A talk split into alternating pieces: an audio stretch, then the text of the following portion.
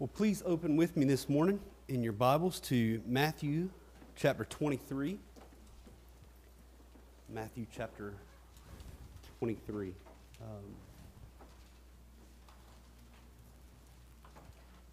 as we start here to, to walk through uh, chapter 23, we're going to see it just contains some of the harshest, the most cutting, words that Jesus ever spoke in his 33 years on this earth. And uh, these harsh words are directed towards the scribes and the Pharisees, the, the religious leaders of the Jewish world. Now, as we worked our way through this, this book of Matthew, um, we know that this is this is not something that's just come out of nowhere. Okay, this isn't abrupt. This has been, been building for quite some time. Um, this, this conflict between Jesus and these religious leaders. We see, for example, back in, in chapter 9, the, the scribes accused Jesus of blasphemy. Blasphemy is a, a, word that means speaking uh, irreverently or, or profanely about God. It would be to accuse him of, of being things that he's not or doing things that he does not do. So if you um, accuse God of, of being a liar or being ignorant of things or, or being cruel or hateful, that, that's blasphemy because he's not any of those things. Um, or blasphemy can be, as is the case here in chapter 9 can be to claim to be something that only God can be, or to do something that only God can do. And Jesus had just, just told this man that his sins were forgiven. And forgiving sins is something that only God can do. And so, um, therefore, he's accused of blasphemy. So you see, very early in the book of Matthew, there, there's going to be this tension and eventually this, this conflict and this confrontation between Jesus and these leaders. Later on in chapter 12, Jesus goes and he heals a man with a withered hand on the Sabbath. And the Pharisees, after, after witnessing this, it says that they went out and conspired against him and sought to destroy him, to murder him, to kill him, to get rid of him. And as we get to this final week in the life of Jesus, the, the week of his passion or of his suffering and his death, we we see that Jesus goes and he starts healing in the temple. And it says in verse 15 of chapter 21 that when the chief priests and the scribes saw the wonderful things that he did, and they heard the children crying out in the temple, Hosanna to the Son of David, they were indignant, intensely, vehemently angry with him. A few verses later, we read Jesus was also teaching in the temple. And it says that as he was teaching, they came up and they asked him, By what authority are you doing these things? And who gave you this authority? And really, truth be known, they viewed themselves as the authority. So, so in other words, they're saying, Who gave you permission to come in here and to do this? We didn't. So, who do you think you are coming into our temple and teaching and preaching this? So, again, this confrontation, this conflict with Jesus. It, things been stewing for a while. And then chapter 22 records that several times the Pharisees tried to discredit Jesus. And they did this by asking him questions. Um, and, and, they would do it in a very public way so that they might trip him up and, and, and make him look foolish. And we read at the end of chapter 22 finally, Jesus turns the table on the Pharisees and he asks them a question. And it says in verse 46 that after Jesus asked this question, no one was able to answer him a word, nor from that day did anyone dare to ask him any more questions. So at the end of chapter 22, this is it, right? Uh, the little cat and mouse games are over. The seeking to catch Jesus off guard and make him look foolish is over. No more games to be played. And so in chapter 23, Jesus begins to speak very directly. And he, he takes the gloves off. It's very blatant, in a very blatant way, he tells them the truth of who they are. And he rebukes them and, and he reprimands them for their actions and for their wickedness of heart. But before he begins to uh, address the scribes and the Pharisees directly, he addresses the disciples. And he addresses the crowds around him about the scribes and Pharisees. And he does this in verses 1 through 12. So please look there with me this morning. Follow along as I read.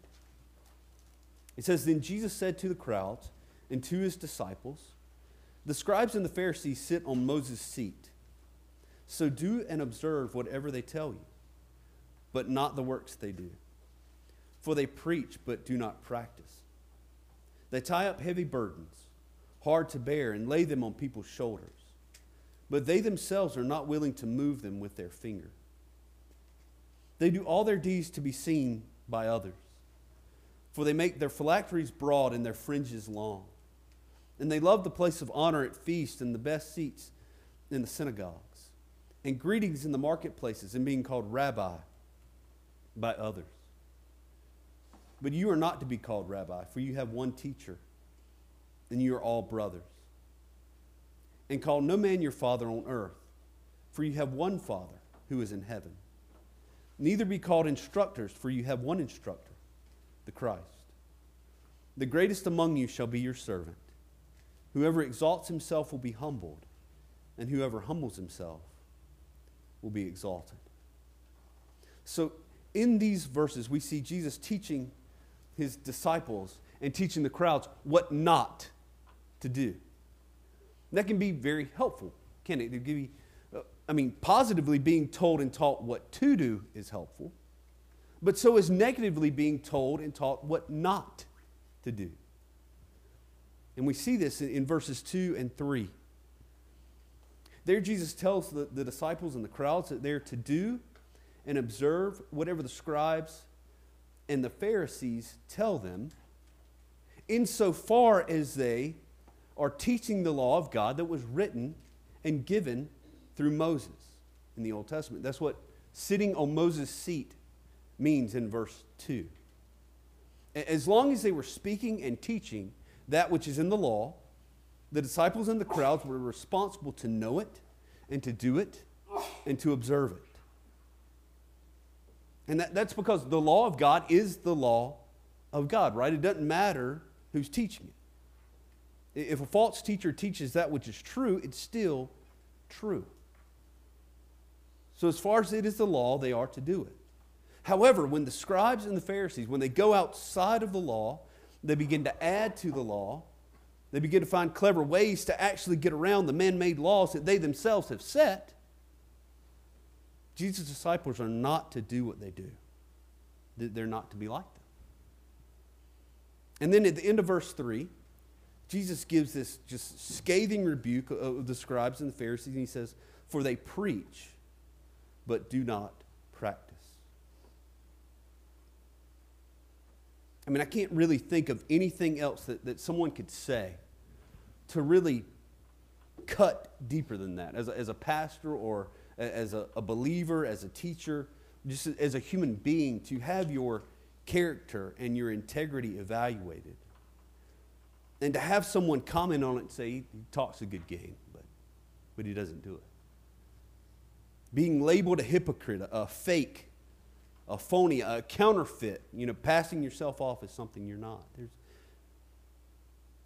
there's no respect for a person like that. There's no credibility. There's, there's no ability for a person like that to, to impact or, or facilitate change in, in someone else's life. And that's exactly who these scribes and Pharisees were. And so Jesus instructs his disciples and he instructs the crowds to not be like them. And then this morning we're going to look at the, the verses that follow from verses 4 to uh, verse 10. We're going to look at three ways that the disciples of Jesus should not be like the scribes and the Pharisees. Three ways that they are to be different than who these scribes and Pharisees were. The first of these is that unlike the scribes and Pharisees, disciples of Jesus are to lead compassionately. They are to lead compassionately. Look with me at verse 4. Jesus says there, scribes and the Pharisees tie up heavy burdens, hard to bear, and lay them on people's shoulders. One, probably the best illustration that I have heard here uh, about this is from Pastor John MacArthur, and he, he talks about, um, you know, when you go to Asia or, or the Middle East and some of those places where they still use donkeys and camels and animals like that to, to carry things and to transport goods. And he said that from what he's seen, and um, as we, Stacy and I have been there and traveling from what we've seen, it is amazing. I mean, these people are masters at being able to pile this stuff up on this animal. I mean, it's incredible. They, I mean, they can get 10 feet high. I mean, you got stuff hanging off the sides of them. And it just completely weighed down to the point, a lot of times you can't even see the animal anymore. But then you look, and the owner of the animal is what? Just casually walking beside it. Just walking beside, nothing in his hands, not carrying anything. Everything is on that animal. And it's just a great physical picture of what the scribes and the Pharisees were doing spiritually to the people. They were loading all of this spiritual weight of man made laws and rules and regulations on top of those that were under their care. Just piling them on, weighing them down. And then they were walking along with the people, just carefree with no burden at all a lot of times these burdens did take the form of, as we said, additional laws added to God's law given in the Old Testament. And the scribes and the Pharisees would then say that people had to obey these things in order to be made right with God. And so we can look at an example of this, um, of what the, the scribes and the Pharisees would do. So take, for instance, um, Exodus 20 commandment about the Sabbath, it says, Remember the Sabbath day to keep it holy. Six days you shall labor and do all your work. But the seventh day is a Sabbath day to the Lord your God. On it you shall not do any work, you or your son or your daughter, your male servant or your female servant, or your livestock, or the sojourner who is within your gates. And so this is the law of God. But then what the, the scribes and the Pharisees would do, and uh, how they would go beyond this, is they would look at it and go, well, what defines work? What, what does that mean? What constitutes work? And so they would come up with the parameters that defined work. And so uh, they would add additional things, additional restrictions, what, what you can and cannot do on the Sabbath. And we see the Pharisees seeking to enforce their definition of work in Matthew 12. Um, here, the, the scribes and Pharisees had they charged Jesus and they charged the disciples with breaking the law of the Sabbath because they quote unquote worked by picking grain and eating it. They were walking through a field and they were hungry, so they picked the grain and ate it. And after being accused of this, Jesus tells them in verse 7 if you had known what, it, what this means, I desire mercy and not sacrifice, you would not have condemned the guiltless.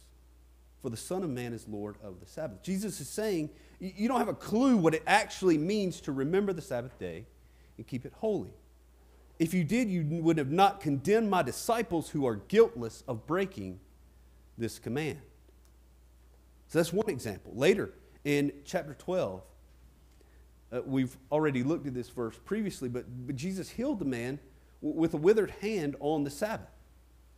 And again, the Pharisees come in, and this time they, they, they say it in the form of a question.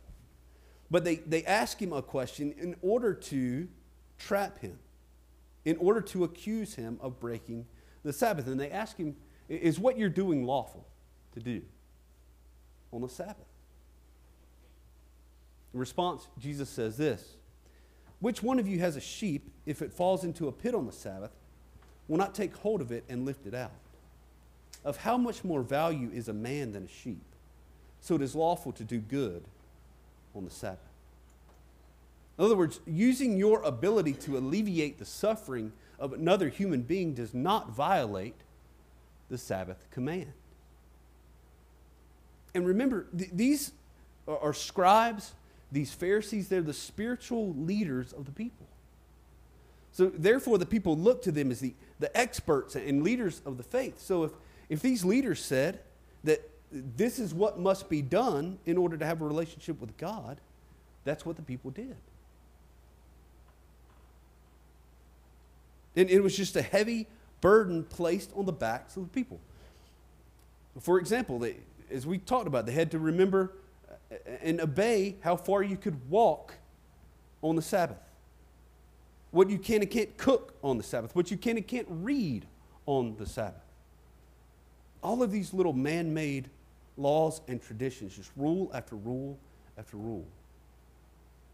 And the people were led to believe that breaking these man made rules affected their relationship with the Lord. And so you can imagine the, the spiritual anguish, the, the false guilt that would bring on someone who is genuinely seeking to know the Lord, who is genuinely seeking to obey Him, to walk with Him. It's just hateful on the part of these scribes and Pharisees. Matthew Henry said it this way He said, Witness their many additions to the law of the fourth commandment, by which they made the Sabbath a burden on men's shoulders. That which was designed to be the joy of their hearts. They had taken that design for joy and made it a burden. Thus, with force and cruelty, did those shepherds rule the flock. And to add to this, look with me at the, the end of verse 4.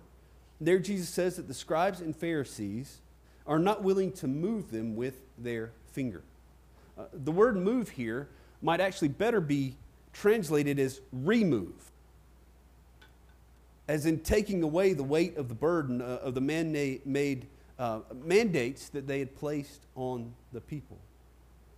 In other words, they saw the burden they had created and they didn't care complete callousness of heart. Uh, Mark brings this out actually in his account uh, of the healing of the man with the withered hand on the Sabbath. He writes this And he, being Jesus, looked around at them. He looked at the Pharisees with anger, grieved at their hardness of heart. This cruelty, this lack of compassion for the, the spiritual state and the spiritual suffering of the people is the exact opposite of what we see in Jesus. You remember, Jesus talked about this back in chapter 11 of Matthew when he said this Come to me, all who, are lab- who labor and are heavy laden, and I will give you rest. Take my yoke upon you and learn from me, for I'm gentle and lowly in heart, and you will find rest for your souls. For my yoke is easy and my burden is light. This is to be the heart attitude of the disciple of Jesus to, to compassionately seek to share with their people this, this Jesus who gives rest to the burden and to the heavy laden. This Jesus that's gentle and will, will give rest to the soul. This soul, many times it has tried for so long to achieve a relationship with God through the keeping of laws and rules. The way to peace with God is not through religious observance Uh, of laws and regulations, but through coming to the Savior who truly gives rest. And so the first thing we see here is Jesus tells his disciples what not to do. Is that they are not to rule and to lead the way the Pharisees do. The second point we see this morning is that unlike the scribes and Pharisees, disciples of Jesus, are to honor the Lord discreetly. Honor the Lord discreetly. We see this in, in verse 5. If you look there with me, Jesus says, They do all their deeds to be seen by others, for they make their phylacteries broad and their fringes long. Phylacteries were these small uh, leather boxes. And the Jews would, and, and they still do, um, they, they, would strap them to their forehead and, and strap them to their arms. And they would have these small pieces of parchment in them that would have verses of Scripture from the Old Testament written on them. Um, and this, I know it sounds and may seem strange to us, but it, it comes from the commands of God in the Old Testament, like Deuteronomy 6. And we read there, it says, And these words that I command you today shall be on your heart. You shall bind them as a sign on your hand, and they shall be as frontlets between your eyes. You shall write them on the doorpost of your house and on your gate. So the Jewish people took this very literally. And so, therefore, they would make these little boxes on, on their foreheads and on their hands. Um, to do this, you can see the, the gentleman there on the screen. So they would have these boxes and, and they, they pray and have this scripture written in them. Jesus also mentions here the, the fringes of their garments. And he says that they make them extra long to be seen by all the people. And again, the, this practice of having fringes or, or, tassels on their garments comes from the Old Testament, of, of passages like uh, Numbers 15 that says, Speak to the people of Israel and tell them to make tassels on the corners of their garments throughout their generations, and to put a cord of blue on the tassel of each corner. And so they have these boxes on their heads and, and on their hands. They have these tassels on their garments that are extra long, and they, they do this to, to, to show their supposed piety and their, their reverence for God.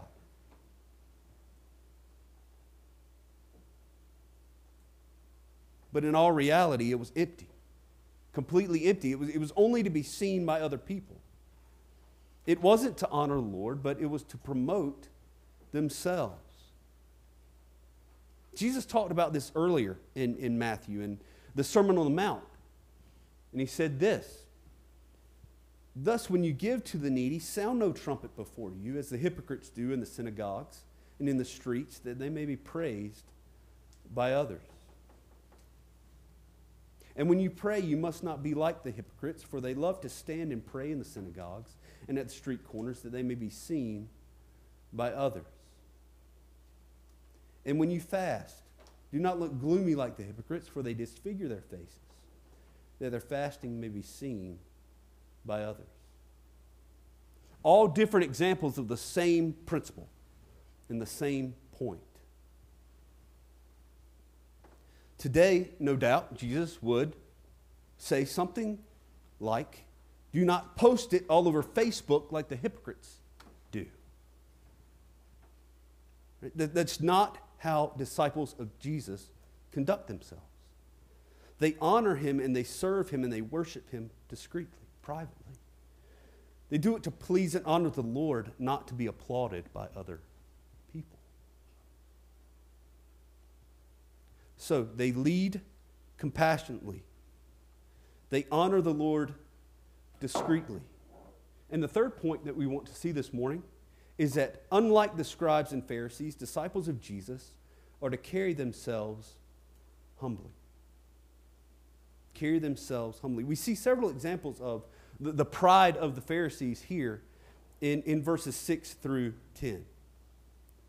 Jesus says they want the place of honor at feasts, want VIP treatment, they want the, the best seats, they want reserved seats in the synagogues, they want elaborate greetings in the marketplace when people see them, they want to, people to, to make over them whenever they're seen in public. Now we know when we, we look at some of these things in and of themselves um, are not inherently wrong in a way. Like if, if someone desires to, to have a party to honor you, right, and they um, request that you have the place of honor for something that you've accomplished at that party, like, I don't, retirement or, or something like that, there's nothing wrong with having a, that kind of thing. There's, if you go into worship and, and someone has a, a place that they would re- request that you would sit, right? Like we would do it sometimes with, if missionaries visit, right? We might ask them to sit up front. We might recognize them during the service in some way. It's not, a, not an issue there. Somebody sees you in public and, and greets you and, and introduces you to other people. There's nothing wrong with that either. The issue is here with the Pharisees was their desire for these things, the, the craving to be made much of. And this is one that we all fight. Every single person that has ever set foot on this planet has been tempted to make much of themselves and to desire to be made much of by others. We all do. We all fight that. We also see in verses 6 through 10 the scribes and the Pharisees desired titles titles and status. They love to be called rabbi and, and father, as, as far as their Jewish teaching goes, fathers of the faith. And, and they want to be called instructor. Again, the point is that there's not an issue with having titles or positions of authority. We have that. In our churches, we've got the office of pastor and of deacon. We, we have those that teach and are teachers. The issue here is the pursuit of the office, the pursuit of the title, and the honor and the, the prestige that comes with that title, and, and then just reveling in it, right? Or, or drawing this supreme satisfaction in having that title. And that's who the scribes and the Pharisees were. Jesus says his disciples are not to be that way. As a matter of fact, in verse 8, he says, You have one teacher and you are all brothers. At the end of the day, when, when you boil it all down, when you, you strip away everything else, we're all brothers and sisters in Christ. And if someone has gifts and abilities to teach and to pastor and to, to shepherd the peaceful uh, of God, it's only because those gifts have been given by God to be used for His glory we read in, in the New Testament, apparently those in the church in Corinth were, were really struggling with this, this issue. And, and Paul wrote to them, and this is how he said it. He said, What do you have that you did not receive? If then you received it, why do you boast as if you did not receive it? In other words, what spiritual gift, what ability, what thing that you excel at did you not receive from God? There's nothing. Everything about us our physical abilities, our mental faculties, our artistic ability, our spiritual, anything you want to mention. Every one of those things has been given to us by God. He's given it to us, and therefore there's no room whatsoever to boast about what we have, to boast about our gifts or our abilities, or the positions that we hold. He's the one who has done it. And then in verses 11 and 12, it's, it's almost kind of like Jesus gives a conclusion to or, or a summary of all that he has just said. Look there with me. Jesus says, The greatest among you shall be your servant. Whoever exalts himself will be humbled, and whoever humbles himself will be exalted. Now, don't misunderstand the way that this is worded. Okay, I thought um, Dr. Leon Morris, he, in his commentary, he, he, write, he said this very well. Writes that this does not, of course, mean that the ambitious person must take care to serve a stint in a lonely place here and now in order to make sure of a good reward in the hereafter. Right? That's not how this works. It's not like you grin and bear it now so you can really get the payoff later. That's not the attitude. It's not what Jesus is saying. There's no humility in such an attitude. Jesus is looking for genuine lowliness. The attitude of the person who is not seeking personal gain of any sort, but simply the opportunity of doing service. This goes against and completely contrasts the mindset and the heart attitude of the scribes and Pharisees Jesus is talking about. To, be the servant or the waiter at the banquet instead of the guest of honor. To be in the worst seat in the synagogue instead of the best seat. To have the, atti- the, the attitude of a student or an apprentice seeking to, to learn and to soak up information instead of seeking to be called rabbi or father or instructor. And of course, the, the ultimate example that we have of, of serving is Jesus himself. God the Son in human flesh. Earlier, Jesus had to uh, address this idea of pride and of self exaltation when um, two of his disciples, James and John, brought their mother to Jesus and to ask him that they can sit on his right and his left when he came into his kingdom. After this, Jesus said words that are very similar to the words in our text this morning. He said, But whoever would be great among you must be your servant, and whoever would be first among you must be your slave. Even as the Son of Man came not to be served, but to serve, and to give his life as a ransom for many. Greatness in the kingdom of God is not seen in titles or in achievements or in status or things accomplished.